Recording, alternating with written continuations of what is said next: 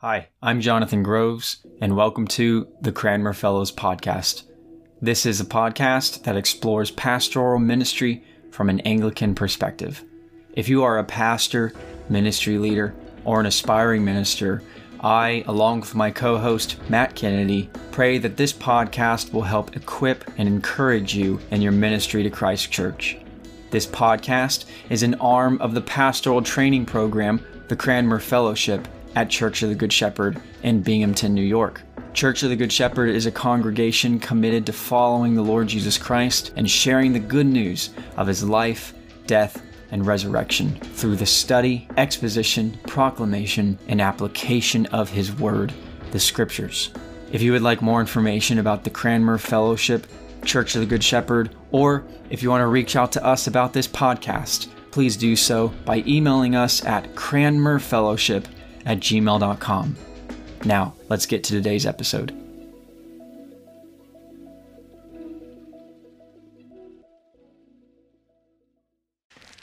We're going to be in the epistle from James this morning. So if you have your Bible open to James, you'll be set with James chapter 5. We'll be picking up in verse uh, 13. We will glance at some of the things that were said earlier in the chapter 2. So let's pray and ask God to help us. Uh, Lord, we ask that you do help us. You uh, be with us as we think through and hear your word. Help us, Lord, to uh, listen and not just listen with our ears, but also with our hearts. And I pray that we might all uh, follow the instruction that you give to us um, and that you might minister to all of us through this, this word. We pray all of this in Jesus' name. Amen. So, James is uh, Jesus' half brother. Uh, you might remember if you've read uh, the Gospel of John or the other Gospels that, that James uh, didn't, didn't believe that his brother was really the Christ for the entirety of Jesus' earthly ministry. Well, I guess not, not the entirety, because after Jesus rose from the dead and was still on, on earth, uh, Paul tells us in 1 Corinthians 15 that, that Jesus appeared to his brother James. And as you can imagine, James changed his mind. He decided that it was all, it was all true. And ultimately, James went on to become the leader of, of the church that was meeting in Jerusalem. Uh, James writes at in or around the early 40s AD, uh, maybe less than a decade after Jesus' resurrection. It was very early on. And he writes to churches that are, that are meeting in the region around Jerusalem. Things are not going good for them. Uh, the Sanhedrin, the ruling body in, in Jerusalem, very early on recognized and realized that if the whole city of Jerusalem comes to believe that Jesus is God's son and that he's risen from the dead, uh, that's terrible for us, the Sanhedrin, because we condemned him to death. So we have got to stamp this movement out. We have got to stop these Christians from doing what they're doing and saying what they're saying. And so arrests and imprisonments and executions followed, and, and Christians fled to the countryside around, around Jerusalem. Uh, but when they, even though they escaped from direct persecution in Jerusalem, they, they, the things didn't go well for them because they were shunned by the people of Judea, that's the region, shunned as heretics. And what that would mean in that time is that you would be cut off from uh, family members or friends that, that didn't believe the same things you believed. Few would do business with Christians, and so that made it hard to earn a living. And many hired themselves out to work in the fields as, as just common, common laborers. And, and even there, they're not treated well. Notice the first section of chapter 5 there, beginning in verse 4, that James has some choice words for their employers. Behold, the, the wages of the laborers who mowed your fields which you kept back by fraud are crying out against you. The cries of the harvesters have reached the ears of the Lord of hosts. You have fattened your hearts in the day of slaughter. You have condemned and murdered the righteous person. That's the, that's the phrase that James uses to talk about Christians. That's how he describes Christians, the righteous persons. Uh, now, the employers who are doing these things probably, probably never heard James's warning. James is writing to comfort the, the people who are employed, the, the Christians who are employed. And he's telling them God hears, God knows what's, what's happening, and he is going to set things right. And probably James looks forward to the, the coming of the Romans that Jesus had prophesied. They finally come in AD 70 and they, and they uh, take over uh, the nation.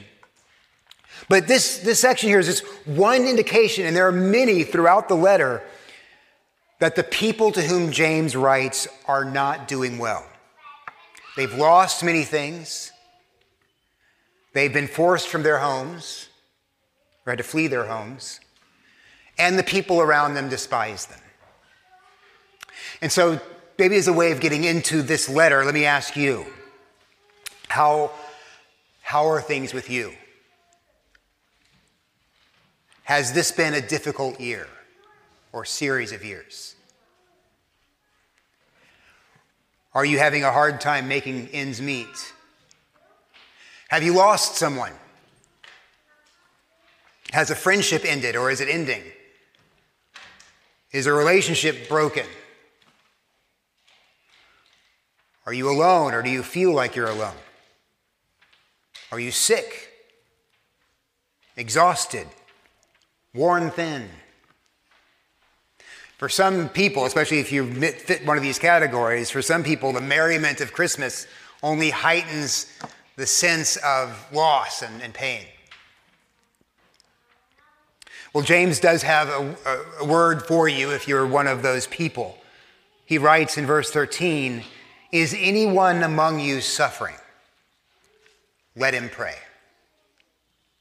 Now, the word for suffering is a, is a broad one and it catches up every kind of pain, every, every category of loss would be included in this, small or great, physical or spiritual, every kind of suffering that you could undergo is, is, is caught up there. The instruction, though, isn't as broad as, as the word. It's very, it's very personal. James doesn't ask, Are you, church, suffering in a, in a corporate way? Is any one among you, any person suffering? So when I asked a minute ago how things are with you, if you said they're terrible, everything's really bad right now, for whatever reason things are really bad, James writes to you and, and Jesus speaks to you through James. There's a remedy, he says. Let him pray. Let her pray. That's a command there. It's, it's, it's, not like when he says let him, he's not saying someone's keeping the person back from praying. It's a, it's a form of a command. Pray, he's saying. And I'm not surprised that it's a command. Because I find, and maybe you're like me, I find that when I'm most hurt and most upset, or anxious, when the darkness is really pressing down on my soul, for some reason, prayer in those moments seems like the least appealing, least promising, and least practical thing to do turning over in my head 10,000 times the situation until it seems hopeless and I can't sleep, that's what I tend to do instead. All the while, I've got, I've got Jesus right here. He's not far off. He has come into the very depths of, of my being and he rules all things. He, he reigns over every heart and mind. He holds the universe together by his word of power. And he invites me and he invites you, cast your cares on me, he says. Bare your heart.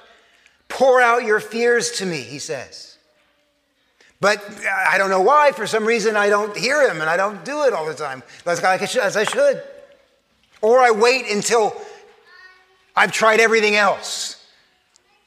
And then I pray. So I need to be commanded. I need his command to pray. It comes, of course, and we shouldn't miss this, it comes with an unspoken but implied promise.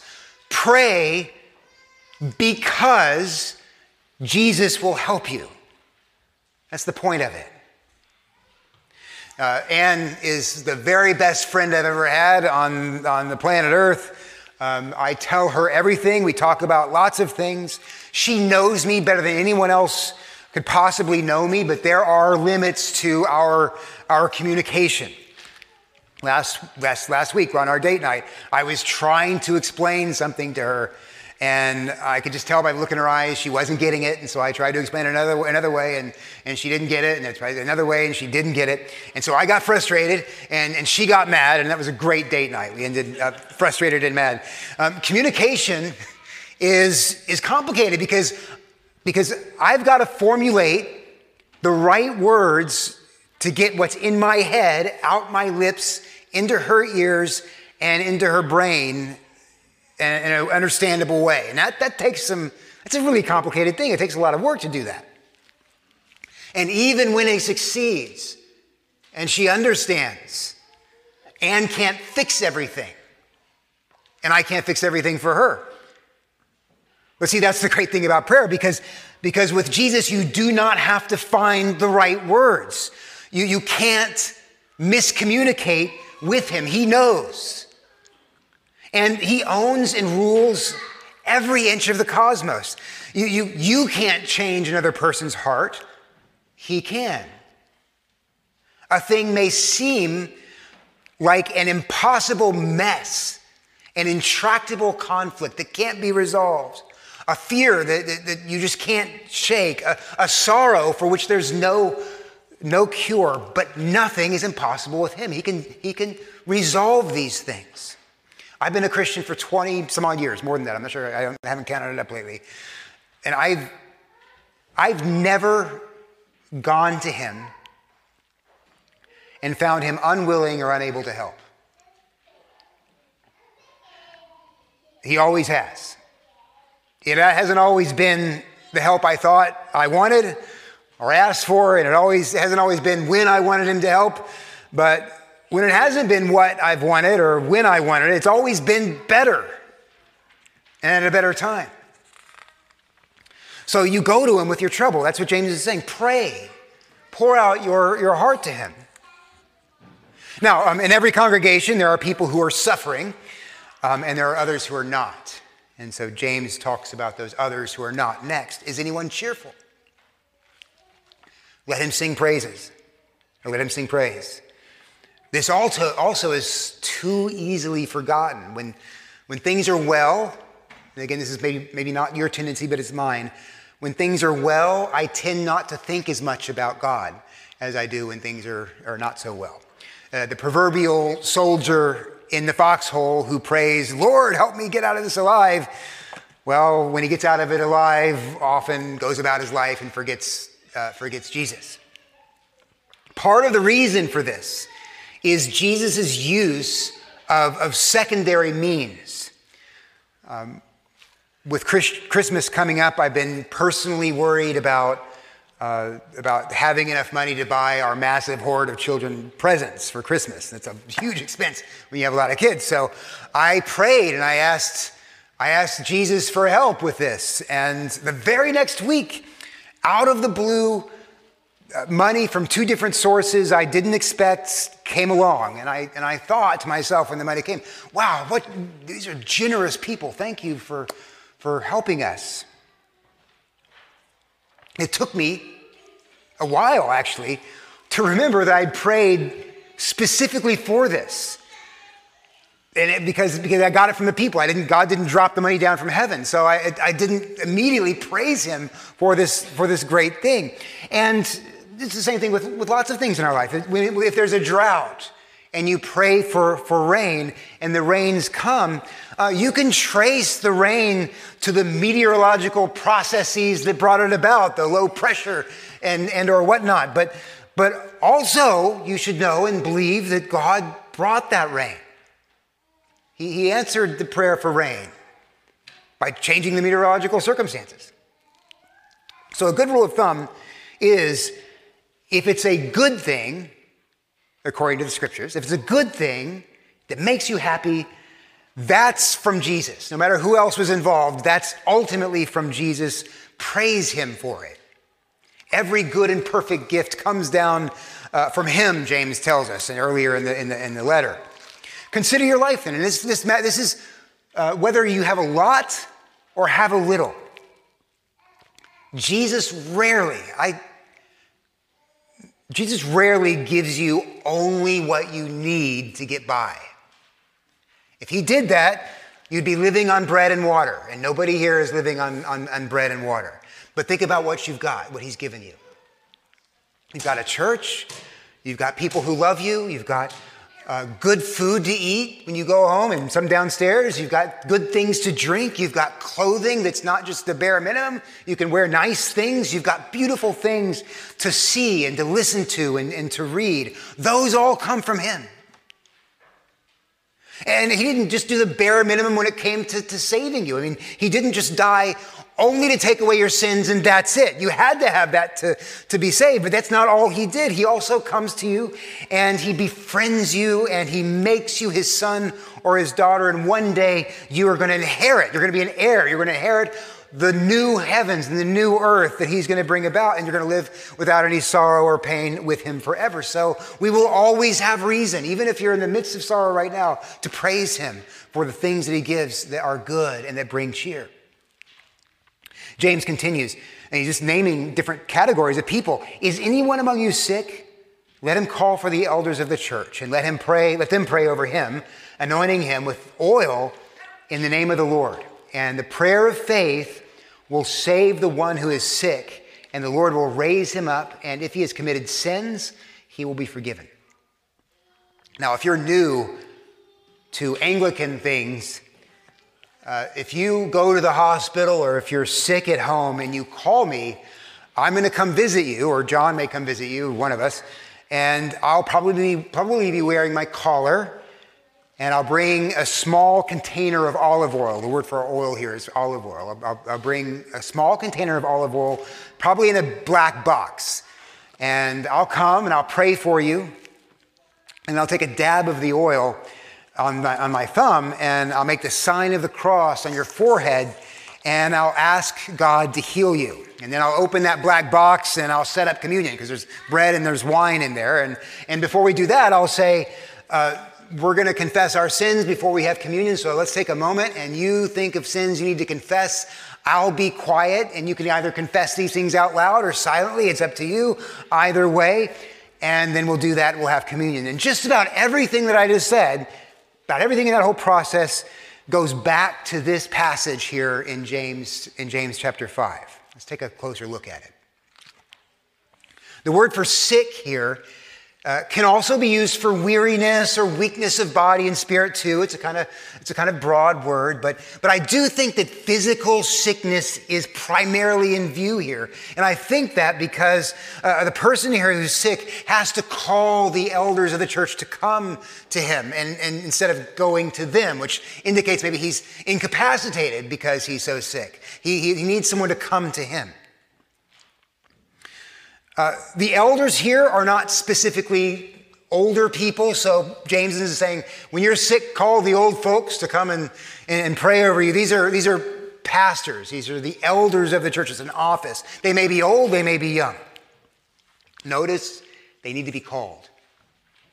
Uh, one lady a while back got really mad at me and she said, You didn't visit me when I was in, in the hospital. And I said, I didn't know you were there because you didn't, you didn't tell me. I, I, think that she had in her mind this idea that pastors just know when you're in the hospital. God just tells them or something and he just knows. And so you knew and you didn't come by. But no, I don't know. God doesn't tell me these things. So when you're in the hospital, you need to call, uh, call the church and let us, uh, let us know. Call me and let us know. Let me know. And we'll come and pray for you. And I will, or John will, whoever, will anoint you with oil in the name of the Lord. It's important that it's in the name of the Lord. That means on behalf of, or by the will and authority of Jesus. The elders, the oil, the prayers, they're all what this means from Jesus. They're, they're, they're all part of his love and, and mercy for you uh, when you're sick. What's with the oil anyway? That's kind of a strange thing. Uh, what's it all about? Was it considered a, a, medicine back then? That's what some people think. Well, not really. It, it, people used it because it was a dry climate and you used olive oil to kind of make your, make your skin less dry, but it wasn't considered a, a medicinal cure all. People didn't think if you just rub oil on it, it'll get better. They didn't think that. Is there some special power connected to the oil itself? I mean, we do bless the oil and set it apart for use, but uh, is, it, is it have a unique power to it? Well, no. Look at verse 15. James doesn't say, the oil will save the one who's sick. He says the prayer of faith, which we'll talk about in a minute, does that. So, why the oil? The language that James uses here is also used in the Greek version of the book of Leviticus to describe the ordination of priests priests were anointed with olive oil. And that, that anointing uh, symbolically set the priest apart as one through whom the goodness and the power and the comfort and the mercy of God would be made known to his people. Set them apart. And I think that's probably what James intends here. That's what James means. The oil is a visible sign setting the sick person, setting you when you're sick, setting you apart as a person through whom God's mercy and goodness will be made manifest. It's the outward visible sign of the balm that God pours out invisibly in your soul, and we pray visibly in the healing of your body. Notice there is a promise associated with those prayers. The prayer of faith will save the one who's sick. Now, this is referring to the prayers of the elders, not the sick person's prayers. We need to be very careful here. If I come to you in the hospital and I pray for you and you're not physically healed, don't think, Matt must not have enough faith. I get it to a pastor who can pray, pray the prayer of faith better than he does. He's not doing it well enough. Uh, that, that way of thinking actually makes Jesus very small. As if he's up there saying, you know, I, I wish, I so wish that I could heal him, that I could, I could heal her, but you know, Matt just doesn't have enough faith to unlock my power so that I can heal this person. So what am I going to do? I have to find somebody who has enough faith to unlock my power. Now, Jesus never, never does that. He doesn't need anyone's faith to unlock his power. When he wants to heal somebody, he heals somebody. His power doesn't depend on the strength of anyone's faith. But you might look and say, well, doesn't this passage promise that the prayer of faith will heal the sick? Yes and no. Notice that word saved. You see it? Verse 15. There's a more specific word for healing, physical healing, and James knows that word and he uses it in verse 16, where it's translated healed. This word saved can refer to physical healing and it can also refer to spiritual salvation, spiritual help. Even though it's often translated healed in the gospel is the same word, saved, translated saved here, the same word, it's called soter in the Greek, is, is usually used in the gospels when Jesus physically heals someone. And the reason they use this word instead of the more narrow word for healing is that physical healing is always in the Gospels a picture of salvation.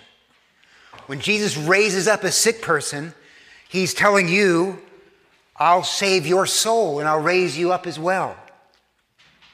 When Jesus goes to Matthew's house, for example, um, this is an example of a healing, but it's a, an example of how this word is, how Jesus thinks of these things. When Jesus goes to Matthew's house uh, for, for dinner, the Pharisees, if you remember, ask, you know, why is he hanging out with tax collectors and sinners?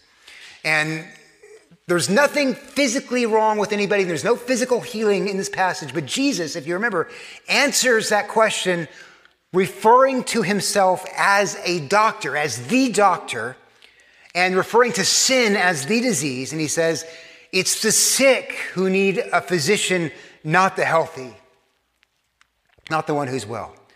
James is doing a kind of similar similar thing here. When, when the elders pray for you, trusting that Jesus will do for you what is good in one way or the other, when they pray for you, you will be saved. Either God will, will heal you directly in some miraculous way, He can do that, or through the doctors, or if He chooses not to heal your body, He will draw near and heal your mind and your heart and your soul. He'll be your comforter and your Savior. He'll be your balm, and if it's His will, He'll take you to be with Him, which is a far better type of healing than the other kind. He'll forgive your sins, James says. Now, if the, if the person has committed any sins, he will be forgiven. Now, in view here, specifically are sins that lead to the sickness. That's why there's an if there. If he sinned, uh, there'll be, he'll be forgiven. We all sin. If, if you're talking about sin in general, there wouldn't be an if there. There's an if. It's connected to the sickness. Now, not every sickness, we know this at Good Shepherd, not every sickness flows from a specific sin. We've talked about this many times, but some do. You can drink yourself sick. You may know somebody, or you may be somebody who's drinking yourself sick. You can eat yourself sick. You can act sexually in ways that make you sick. And God, sometimes because He loves you, lets you feel and experience the physical consequences of your sin so that you will be awakened to the seriousness of it and cry out to Him for help and forgiveness. And the promise here, and it's a great promise, the promise here is that when you do that, while you may or may not be physically healed, you will always be forgiven. Now you might wonder, is that forgiven on the basis of the elder's faith? I mean, he's the one, he's the one praying. Through the elder's prayer, yes, but but think of the sick person here calling someone to come to pray for you in Jesus' name is also an act of faith. It's also setting your trust in Jesus. And if you don't trust in Jesus, there's, there's no forgiveness out there, no matter who prays for you. But if you trust in Jesus, there is. And there are times, maybe you've been through them, there are times when faith and hope and prayer come hard because, because you're so sick or because you're so weary, confused, maybe bewildered by, by pain or overwhelmed by some kind of sin, that you lack the strength even to lift up your heart to the Lord. That's one reason why Jesus sets you into a church. Instead of setting you out on your own to figure things out. That's why he gives you pastors. That's why he gives you his word and his sacrament. So that through these, he can carry you and, and, and nurse you back to health when you don't have any strength left. Uh, therefore, James says, uh, verse 16, compare, or sorry, compare, confess your, compare your sins to other people's sins. No, it's confess your sins uh, to one another and pray for one another that you may be healed. And here, it's fascinating. James uses that, that word that specifically refers to physical healing. And you would think that he would be using saved here, since he's talking about uh, sin uh, and healed in verse 15 when he's dealing with physical sickness, but he, but he switches them around. And I, I think he's intentionally doing this. Uh, Jeremiah in chapter 15, when he's very, very upset, uh, he calls God, he calls God a deceitful brook. He says, God, don't ever do this. He said, God, you've been lying to me. You deceived me. And, and over the course of the next chapter or so, God gently corrects him. And then Jeremiah in chapter 17 repents, and, and this is what he says Heal me, O Lord, and I shall be healed. Save me, and I shall be saved. Jeremiah's not physically sick, but he, he's, he's, he's interchanging those words. Um, in the Greek version, you see the same two words that, that James uses here. Probably James has this passage in mind because sin is a sickness of the soul, and the physical body The physical bodily sicknesses remind us of these things. Now, James, uh, like Paul last week, assumes that you're not showing up to church once a month, that you're not popping in for the service and then running away as quickly as you can when the service is over before you have to talk to anybody.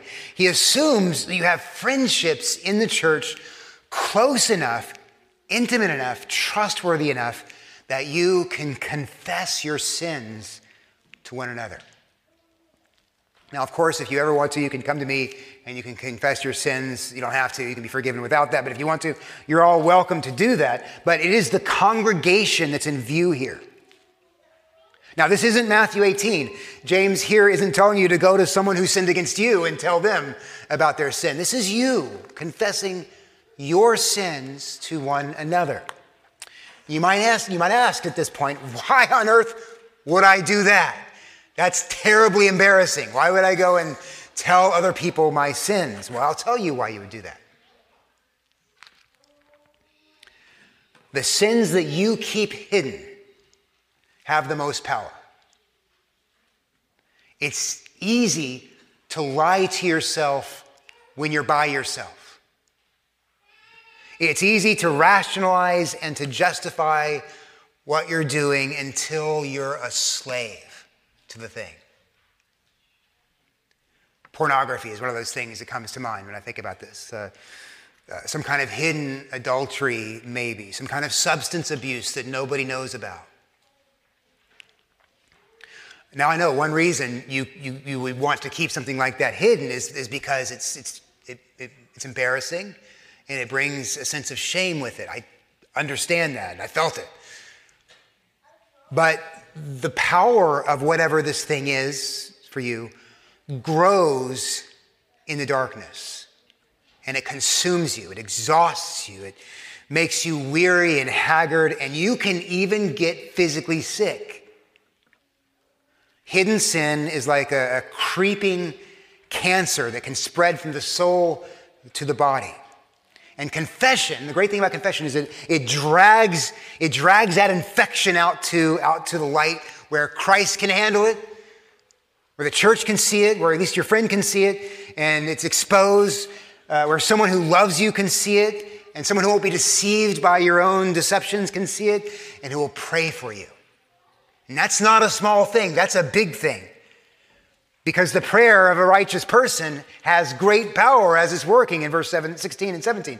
Elijah, in 18, Elijah was a man with a nature like ours, and he prayed fervently that it might not rain. And for three years and six months, it did not rain on earth. Then he prayed again, and heaven gave rain, and the earth bore its fruit. Now, you might say, if you read the first line there in verse 16, you might say, well, uh, this passage does not apply to me. I'm right out of the whole thing, the whole equation, because I'm not a righteous person. So, and James is talking about the prayer of a righteous person. I'm not righteous. I agree with you. You're not righteous, and neither am I. We're, none of us are righteous. James uses the righteous person, that phrase, almost exactly like Paul uses the word saint. Uh, Paul calls the Corinthian Christians saints. If you read the letters to the Corinthians, you know they're out there getting drunk on the communion wine and having inappropriate sexual relationships with each other and suing each other. They're awful people, but, but they trust in Jesus. And so God credits them with Jesus' righteousness. And so, in God's eyes, they're saints. Same here. I'm a bad person. I'm far worse than you think I am. Trust me. I'm a bad person, but I do trust in Jesus. And so God considers Jesus' righteousness as if it were my righteousness. And that means my prayer is the prayer of a righteous person. And so is yours if you believe in Jesus. Yours is the prayer of a righteous person. Now, to illustrate the power of a righteous person's prayer, uh, James brings in Elijah. And this might at first seem like bad, a bad strategy because it's like saying to somebody, Here, here's a red cape, and go climb up on top of that tall building and jump off because Superman does it all the time. I mean, Elijah is a great prophet, so why would you use him to convince the ordinary person to pray? Well, uh, James kind of answers you there. Elijah was a man with a nature like ours. Elijah was a man with our own, just like us. And it's true, Elijah was brave at times, but he was also weak and cowardly. Elijah was a sinner, just, just like us. But he trusted in Yahweh, and so he prayed. You might notice your, your, your, um, your Bible has the word fervently there. He prayed fervently. In the Greek, it's, it's, it's literally, he prayed with prayer. That sounds kind of odd, but the, but the doubling up there intensifies the word. And I don't think that James wants to emphasize Elijah's passion in his praying. I think he, that, that James is intensifying the fact that Elijah prayed. He prayed. Despite his being who he was, he prayed. The power of prayer doesn't, doesn't reside in the amount of gusto that you can gin up before you pray, the, the passion that you have. That doesn't matter. The power resides in the one to whom you pray, the object of your prayer. Think about that time with Elijah and the priests of Baal on Mount Carmel. The priests of Baal, they were running all around. They were screaming. They were cutting themselves with blades. And they were yelling at Baal passionately and fervently, please send down fire from heaven and burn up the sacrifice. And Baal didn't do anything because Baal is nothing. Didn't happen. But, but, but by contrast, Elijah's prayer was very you know, boring. And, the God, and God heard it, and he answered this prayer, and the fire came down from heaven. And, uh, and, and then uh, Elijah gives, or excuse me, James gives us other examples. He, he prayed for rain to come, and it came. Elijah's prayer was powerful because he prayed to the maker and the ruler of heaven and earth. So, maybe your friend, your brother, or your sister confesses to you, I'm drinking too much and I can't stop or something else. In fact, I don't even want to stop. Help me. Well, there's lots of counsel you could give, there's lots of uh, good help out there for these kinds of things, and that's all good. I hope that you can direct those to those things. But first and foremost, pray for your friend because God's power is used often through prayer. God used the prayer of an ordinary man like Elijah to stop the rain. He can use your prayer to heal a wayward heart. So pray. My brothers, if anyone, verse 19, if anyone brings, if anyone among you wanders from the truth and someone brings him back, let him know that whoever brings back a sinner from his wandering will save his soul from death and will cover a multitude of sins. Now, you got to be careful how you read this because you don't want to think, well, if I find someone who's wandering away and bring them back, um, I'm going to save my soul from death. I'm going to cover over all, all my sins. That's not what, what, James, what James is saying. Your sins are already, if you're a believer, covered and you're already forgiven. This is not what this is about. Uh, it's the person who returns. The person who returns, that person's soul is saved and sins are covered. Now, it's possible for a person to become terribly confused, a person who comes to church regularly, to become terribly confused, to be lost, to be influenced by some false teacher or teaching out there, and to be ultimately enslaved by some sin that leads him away or her away. Uh, there was a young woman who used to come here, and she was, I mean, she was fervent. We're talking about fervency. She was fervent uh, she was a, a, small group leader at BU. Uh, she led a small group there. Uh, she was an evangelist. She would always be bringing people to church and telling people about Jesus. It was, I, I was impressed by her. Well, she met a guy um, who, who wasn't a believer, and one thing led to another, and they moved in together. And then one thing, that thing leads to another, and sure enough, ultimately she decides, I'm not a Christian anymore. I don't believe any of it anymore. That's a common pattern. You get caught up in some sin, you love it, and so you might at first try to fit it in with the Bible, see how it could maybe mesh the two things mesh the two things together, but, but if you keep going down that path, eventually you'll decide just to chuck the whole thing. Uh, in, in my experience, people rarely leave the faith for intellectual reasons, like they've been persuaded intellectually to leave Christianity. No, uh, the, the sin, the sin comes first. You start to love the darkness first. Then you find intellectual justification to stamp out the light. That's how it works. Don't do that. Now, the good news is, is that if the woman I mentioned is really one of the, the, the Lord's lost sheep, well, we know what he does with those. He, he leaves the 99 and he goes out after the one and he brings her back and he, he saves her. He brings back to the flock. And so, if that's true about her, he will find her one day and, and bring her back. But James here uh, tells us that Jesus often does that bringing back through you. Now, it's not your business to decide whether someone's really a sheep or not. That's not your business. But your business is to see and to find those who wander and attempt to bring them back. Now, most of you know what wandering looks like too.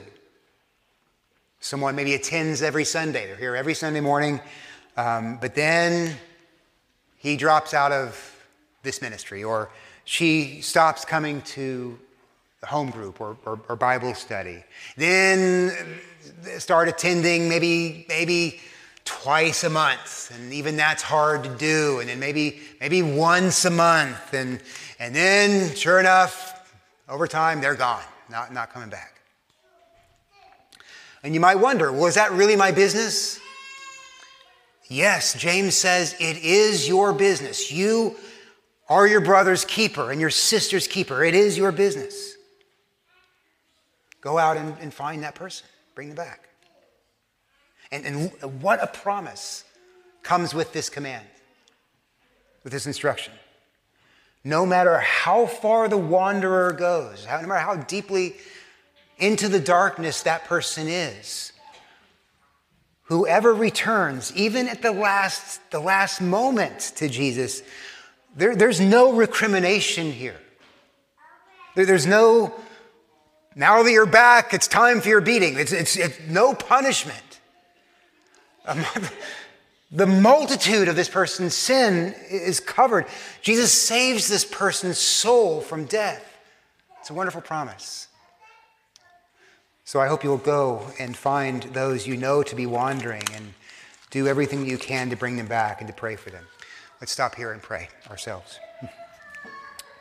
Uh, Father, we thank you for, um, for the comfort and the, the healing and the salvation that you give to us um, through Jesus and in the ways that Jesus distributes that healing and comfort through his church.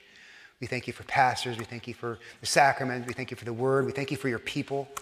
Um, Lord, I pray for anyone who is weary and suffering and exhausted or sick that, uh, that you would uh, minister to them, that you would comfort them and heal them. Um, I pray for those who might be on the verge of wandering, that you would pull them back um, into, uh, into the flock. Can we pray all this in Jesus' name? Amen.